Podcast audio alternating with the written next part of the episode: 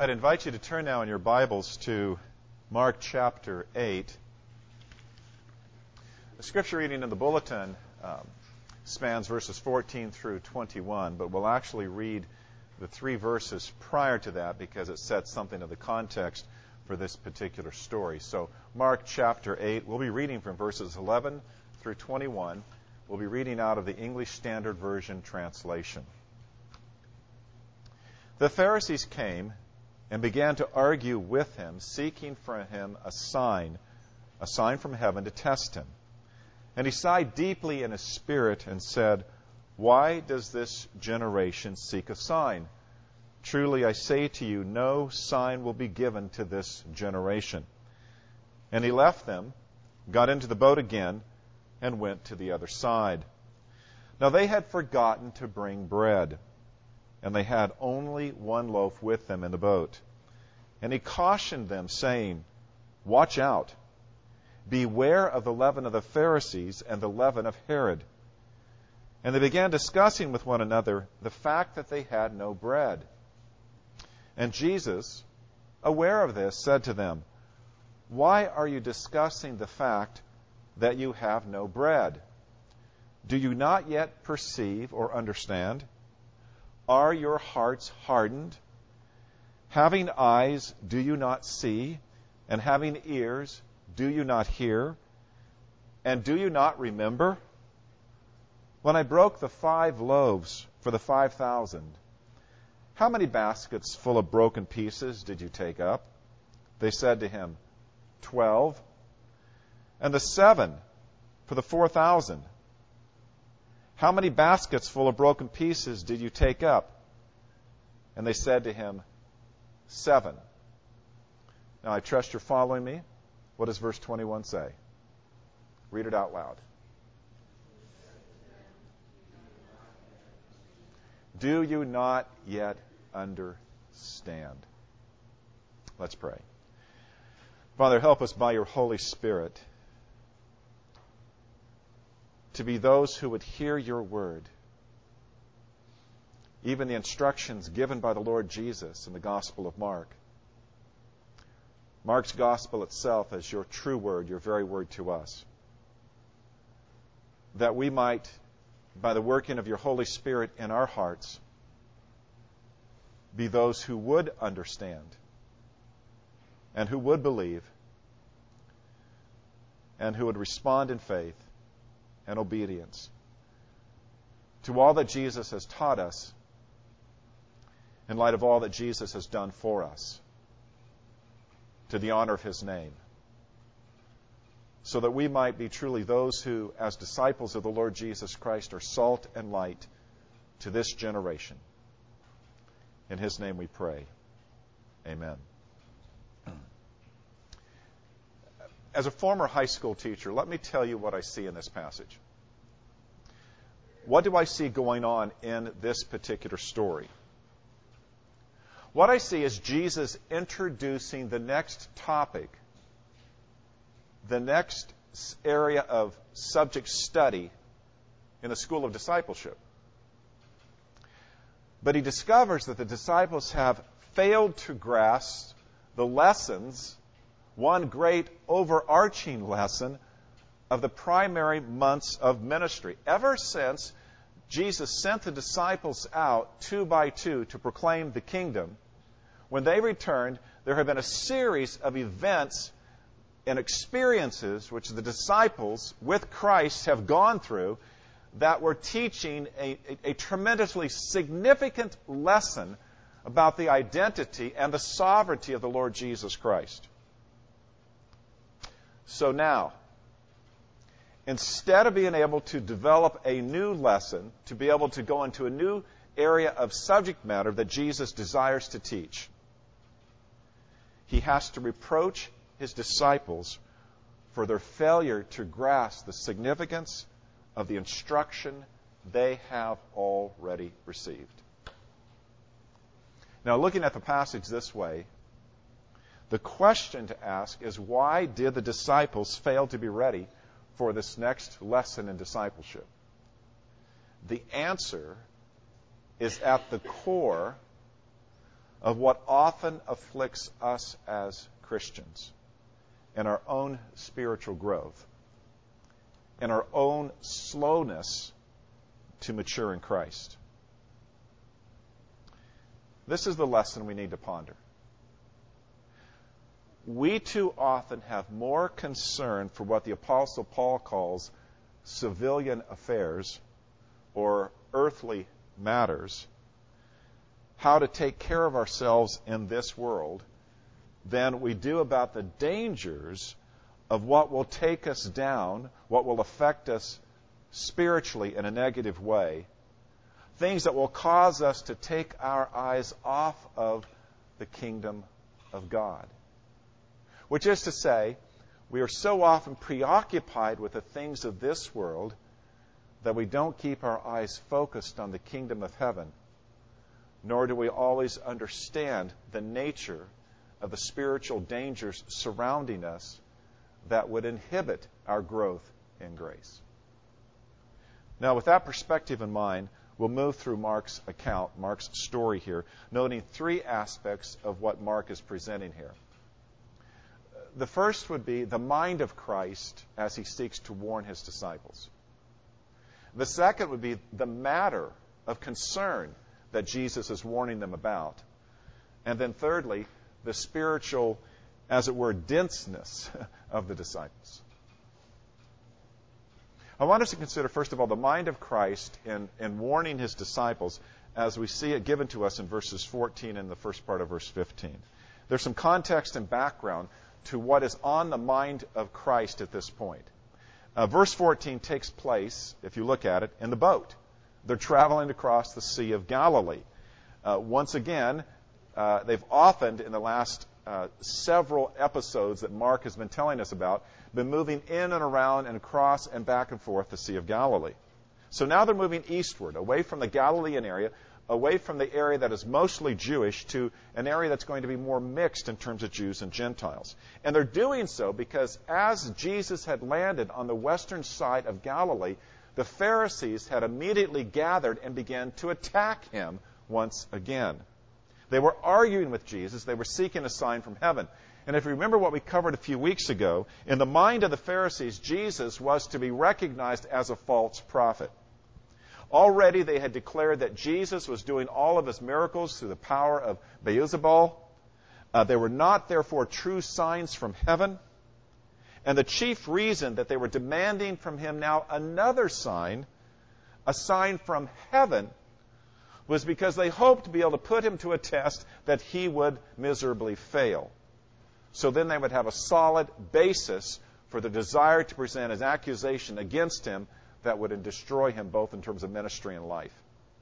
In essence, they were saying, You can do miracles. Yes, we recognize that. These are from the devil. Now we need to see you to do a miracle that is unequivocally a miracle from heaven itself. Now, truthfully, Jesus had already done more miraculous things than any of the Old Testament prophets had ever performed. So that the Pharisees should have believed if belief was basically a matter of watching and seeing miracles. We need to remember then the response of Jesus to this test. There was a refusal to engage his enemies on the matter of truth dropping down to their level. Because there was a deep dishonesty in their attitude and their approach. They were not interested in the truth. Jesus felt compelled to deal with people only when the truth was truly at stake. Therefore, Jesus refuses to continue this fruitless interaction with the Pharisees. He departs with his disciples by the boat. They move toward the other side of the sea. Now, consider then his state of mind while he's in the boat, having just left this encounter with the Pharisees. It's apparent that that is what is on his mind. At some point on the voyage, and Mark is sparse in details, so we don't know, without any conversational prelude, Jesus issues this warning Watch out. Beware of the leaven of the Pharisees and the leaven of Herod. Now, it is clear there is no conversational prelude leading up to what Jesus says. Uh, we know this is the case because of the, the great uh, experience of misunderstanding. I mean, the disciples don't get what Jesus is saying. So whether the disciples have been engaged in conversation or whether there had been total silence in the boat, Jesus interrupts their frame of mind with this great and weighty matter which is on his mind. And then as we look at the nature of what Jesus says, we need to consider the seriousness with which he says it. There's a double emphasis. Watch out. Beware. Indicating the highest level concern on the part of Christ. This concern is for them because they are the ones who are going to be exposed to this clear and present danger that Jesus is mentioning. The threat is towards them as followers of Christ.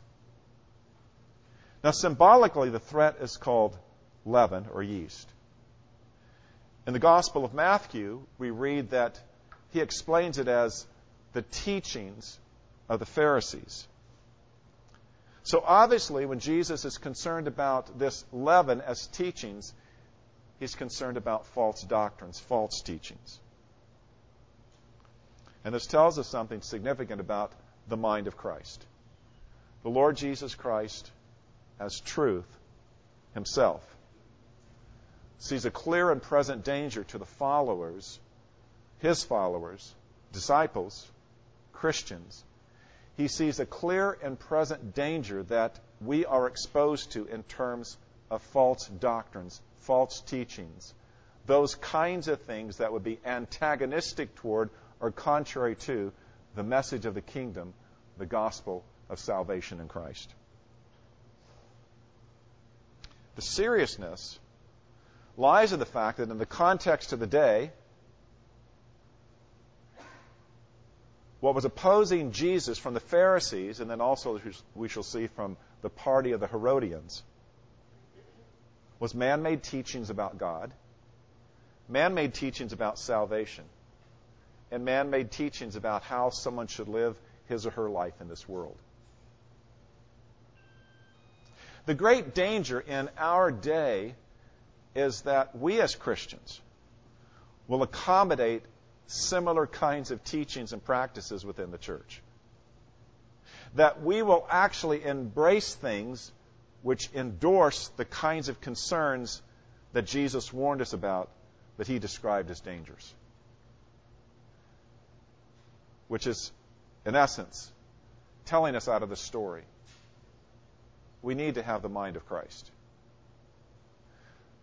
We need to have such a mind that we will see that there are ideas and practices and teachings that even arise from within the church that we need to be concerned about because they will seriously distort and destroy the gospel of the Lord Jesus.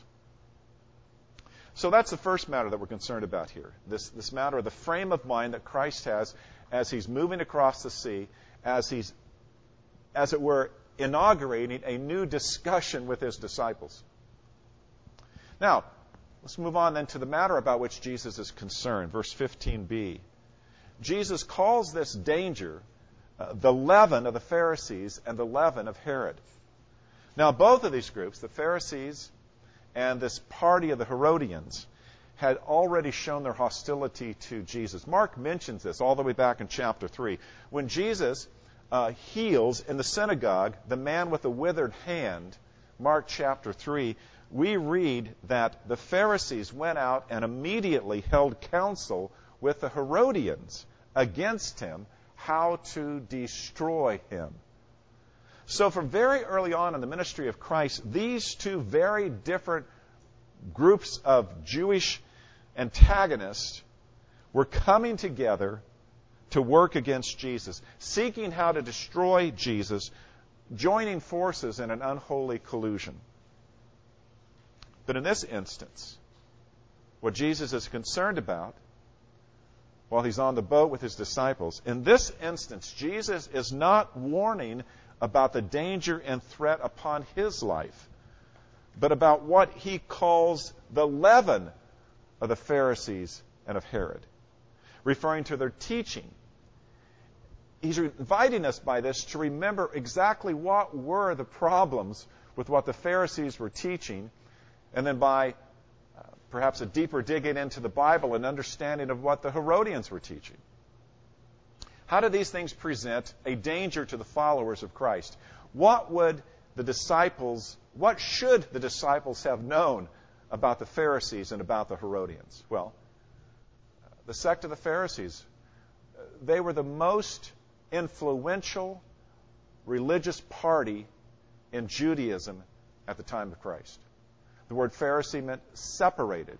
They considered themselves to be separated ones, and the way they separated themselves from worldliness was by a strict adherence, we often say to the law, but in truth, it was a strict adherence to the traditions of the elders, which was most often a false misrepresentation of the law. Uh, they were not committed to the Torah in its purity. They were committed to the Torah, to the law of God, as it passed through the grid of the oral traditions. And, and Jesus had, had, had charged against them many times, as we've seen already in the Gospel of Mark, that this form of understanding the Torah, the law, was nothing other than a crass kind of legalism by which the Jews, the Pharisees themselves, sought to establish their own righteousness before God. Uh, f- furthermore, as we've looked at how the Pharisees operated, we have seen that they placed the oral tradition as the infallible interpretive standard of the Word of God, so that where Jesus confronted them and condemned them was that here is what the Word of God actually says, Jesus would say, and here is what you say, and you nullify the Word of God in order to fulfill your own traditions. Now, does that ring a bell during the 500th year anniversary of the Protestant Reformation? Does the rejection of Scripture alone uh, come into mind as we see what the Pharisees were doing? Uh, did they not have a second standard by which they actually believed they were understanding the Word of God? Is there not a parallel here between the magisterium of the Roman Catholic Church having the final say as to what the Word of God says, as we would also see with the Pharisees saying the oral tradition has the final word as to what the Word of God says? In other words, there is nothing new under the sun. There is nothing new at all under the sun. And the kinds of concerns that Jesus had are the kinds of concerns that the church has always had to address in all of its history for the last almost 2,000 years. Then the Herodians. The, Mark doesn't tell us much about the Herodians. In fact, the New Testament Gospels themselves tell us very little about the Herodians.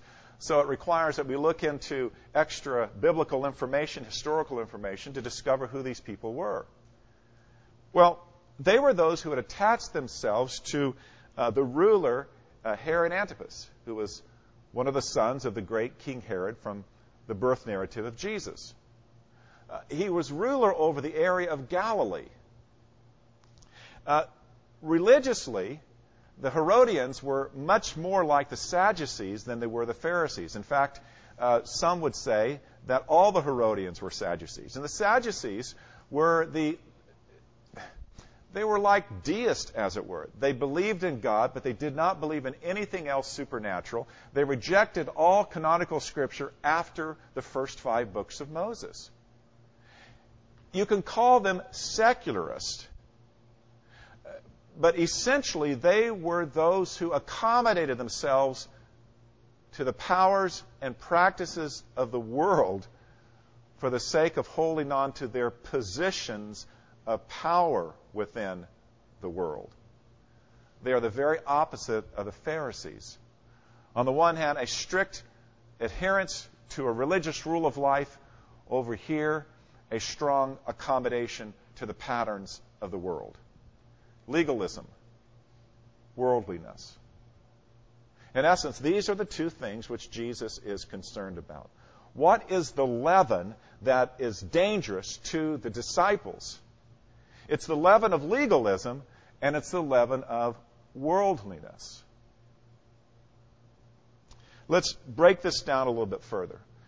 The term leaven in the New Testament, particularly, is often used in a negative way, not because leaven or yeast in and of itself is evil, but because the nature of leaven is that once it is put into a lump of dough, uh, it's almost impossible to reverse the process by which the leaven works its way all the way through the dough, causing it to rise, causing it to inflate. Without the dough, without the leaven, the lump of dough would remain inert. This is the catalyst that begins to change the very nature of it. Well, that idea is what Jesus is using to say that false teachings of legalism, false teachings of worldliness put into those who are followers of Jesus will begin to work its way out. Now, how do we see this in the church today? Uh, the, the gospel is a gospel of grace. The gospel is a gospel about God canceling our sin because of what Jesus Christ has done. And so, what can happen with respect to that, an understanding of the gospel by grace? Well, people say, well, I need to grow spiritually. What is the quickest false way of looking like you're growing spiritually? Legalism. An outward performance which by, by which you appear to obey all of the rules of, of the Old and New, the New Testament, Ten Commandments of the Old Testament, all the commandments of Jesus of the New Testament. You outwardly look very, very good because of a strict adherence to these rules and laws and so forth. Or it might be the culture of your church.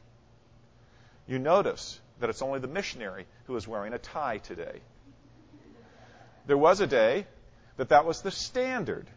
And if a man didn't wear a tie to church, others would look down upon him. Uh, I got tired of being the only one wearing a tie. you know, cursed be the tie that binds.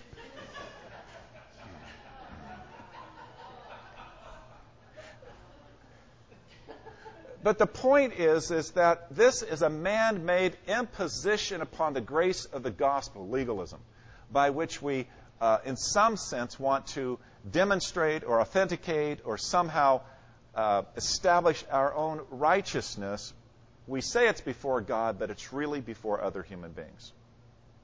And then worldliness. The, the other danger to the gospel of God's grace is the idea that, well, we've been saved by the cross. Oh, blessed condition. Well, I can sin as I please and still have remission. That's not the gospel. That's the spirit of worldliness that basically takes the grace of God as license. The, the, the sense that, well, because God will forgive whatever I do, then it means that I can do whatever I want. We have seen how that kind of an approach causes the people of God to, to lose all sense that they have a holy calling. So the point is, is that these are the things that Jesus now was wanting to address with his disciples. These are the next step in the school of discipleship that his followers need to understand as the future apostles of the church that the gospel of God's grace must be guarded against the leaven of self righteousness and the leaven of self indulgence. The gospel calling is a gracious calling, but it's a calling to holiness in terms of how we live. Well, so the lesson gets stopped because of the misunderstanding of the disciples. They don't get it. And so that leads us into our final consideration how the disciples are not in tune with what Jesus is teaching. And so he has to address their spiritual immaturity, which he does verses 16 through 21.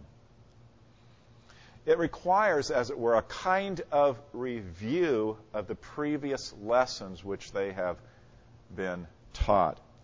And, and I want us to, us to notice here that as someone who was a teacher, uh, the way the world wants us to understand teaching, it says if your students don't get it, the teacher is at fault. In fact, within the evangelical world, there's someone who has styled themselves as a master teacher who looks at all the New Testament teaching and has claimed the same thing. That if you are a teacher of the Word of God, and if your people don't get it, it's because you're not a very good teacher.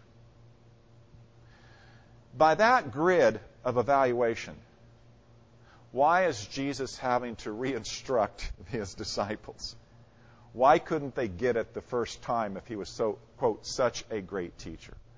Well, the problem is, is that's not the paradigm of the New Testament. The paradigm of the New Testament is, is that the best teacher who's ever walked this planet can teach, and human beings won't get it necessarily. Unless there is a working of God's grace in their heart and life, and unless their heart deeply wants the truth that Jesus is presenting. So, let's consider then what's going on in this. Verse 16, the disciples' confusion. They're not tracking with what Jesus has been saying. And their confusion appears twofold. In the first place, they begin to discuss the lack of bread.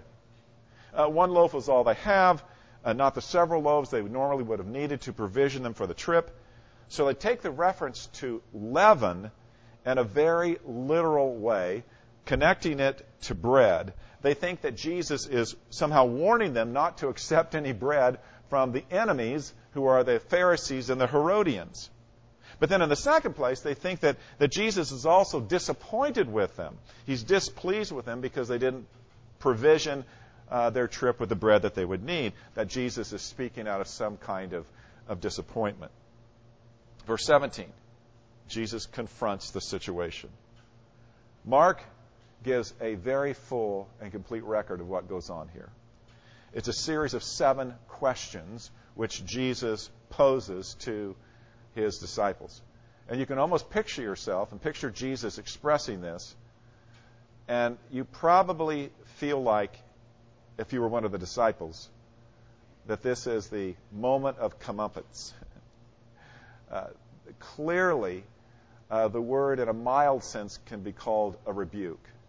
Clearly, it's an admonishment. Clearly, it is correction. Clearly, Jesus is conveying an attitude you didn't get this, but you should have.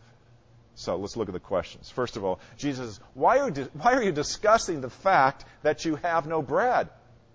Because really, given the past history in the past three or four months, uh, concern about bread is totally unnecessary.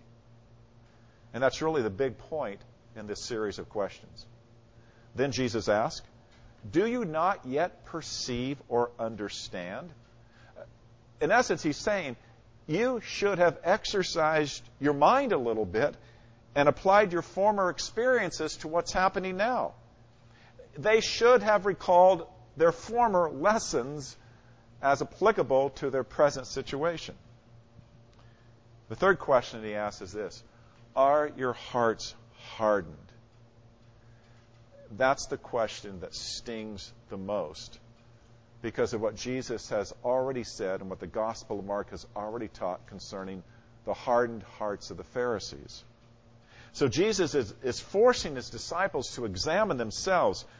Are they, in some sense, resisting the lessons which Jesus is presenting? Do they have teachable hearts? Then, fourthly, verse 18, Jesus is going to hammer that particular point further. He actually invokes the words of the Old Testament prophets. When he says, says, Having eyes do you not see, and having ears do you not hear, these are the words of Jeremiah. These are the words of Ezekiel uh, used to rebuke Judah. Jeremiah 5:21. Hear this, O foolish and senseless people, who have eyes but see not, have ears but hear not. Ezekiel 12:2 Son of man, you dwell in the midst of a rebellious house, who have eyes to see but see not, who have ears to hear but hear not, for they are a rebellious house. Again, the challenge to the disciples is this your heart, what's its condition? Is it teachable? The fifth question Jesus asked and do you not remember? Jesus is saying, Do you not remember the two great miracles that you've experienced when I multiplied the bread? It's a reasonable expectation on Christ's part. The disciples should have paid more attention. The disciples should have pondered the meaning of these events. They should have remembered. The seventh question Jesus asked When I broke the five loaves for the five thousand, how many baskets of broken pieces did you take up? And they said to him, Twelve. And the seven for the four thousand, how many basketful of broken pieces did you take up? And they said to him, Seven. Now, the point of forcing them to remember how much was left over was to show them again a lesson repeated the superabundance of the ability of Christ to provide for their need. Having only one loaf of bread was no problem. Having no bread would have been no problem. And then the last question that Jesus asked. And he said to them, Do you not yet understand? That is, do you not yet understand that you are not in danger of starving if you are with Jesus? You are not in danger of storms capsizing your boat and you drowning if you are with Jesus. You are not in danger of illness or paralysis or blindness or deafness or demon possession if you are with Jesus. But because their minds were so focused upon the physical aspects and dimensions of life, they were missing the spiritual truth and spiritual concerns, which were actually upon the heart of Christ Himself. Now, that's the same lesson that you and I must ponder. We too often have more concern for what Paul calls civilian pursuits, earthly matters, how to take care of ourselves in this world than we do about the kind of spiritual dangers that might take us down, things that might affect us in a negative spiritual way, things that would take our eyes off of the kingdom of God because we are wrapped up in the affairs of this world. So, let's apply the gospel then to this lesson. First, since you have been raised up with Christ, seek the things that are above, where Christ is, seated at the right hand of God. Second, set your minds on the things that are above, not on earthly things. Thirdly, why? Because you have died, and your life is hidden with Christ in God. When Christ, who is your life, appears, then you also will appear with him in glory. Here is the great truth of who you are.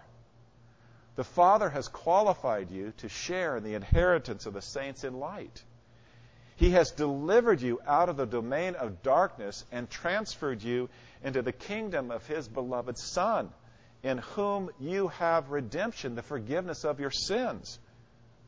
And therefore, lastly, whatever you do, in word or deed, do everything in the name of the Lord Jesus Christ, giving thanks to God the Father through Him.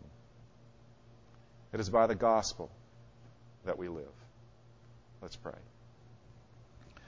Father, thank you for the Gospel of Mark, and thank you for the lessons that we've been learning as we've been traveling through this uh, terse a short, uh, sometimes parsimonious gospel, and yet filled with all manner of deep lessons for us as those who would want to live and honor the Lord Jesus. Above all, we thank you for the gospel of your Son, by which we live. And because of this gospel, we can face all of our days in the confidence that you are with us. And Lord God, we thank you that this gospel prepares us for our last day of life in this world and eternal glory to follow. Thank you. In Jesus' name, amen.